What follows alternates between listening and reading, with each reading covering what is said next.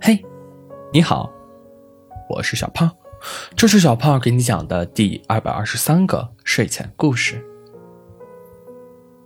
小狐狸和小兔子算一算在一起三年了，从前面的热恋到现在的平淡，从成天的聊天变成三两句晚安。你为什么这次又忘了带水给我呀？第几次了？每次都是这样，我真是受够了。哎呀，烦死了！真是的，我上班回来忘了吗？下次给你带上。下次？哪有那么多下次？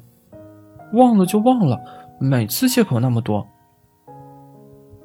砰的一声，小狐狸摔门出去，小兔子也发呆的看着小狐狸。小刺猬看着气冲冲的小狐狸问：“怎么了？这是和他吵架了？”别提了，每次都让我帮他带东西，有时候着急回家忘了，就说我，真烦。都要经历这样的吗？那你有没有想过放弃呀？没想过换一位？小狐狸。心里突然想到关于小兔子关心他的事，回忆了起来。下次下雨天要记得带雨伞呀。你看头发又湿了吧？来，先去换身衣服，我去拿吹风机给你吹吹头发。小兔子，你少吃点糖，小心牙齿坏了。喏，我们俩一起吃。就不怕了。今天太冻了，小狐狸，快去帮我暖暖被窝。我不，有什么好处吗？嗯，够不够？不够，不够，我还需要几个。那你暖好了，我再给你呗。快去嘛，求求你了。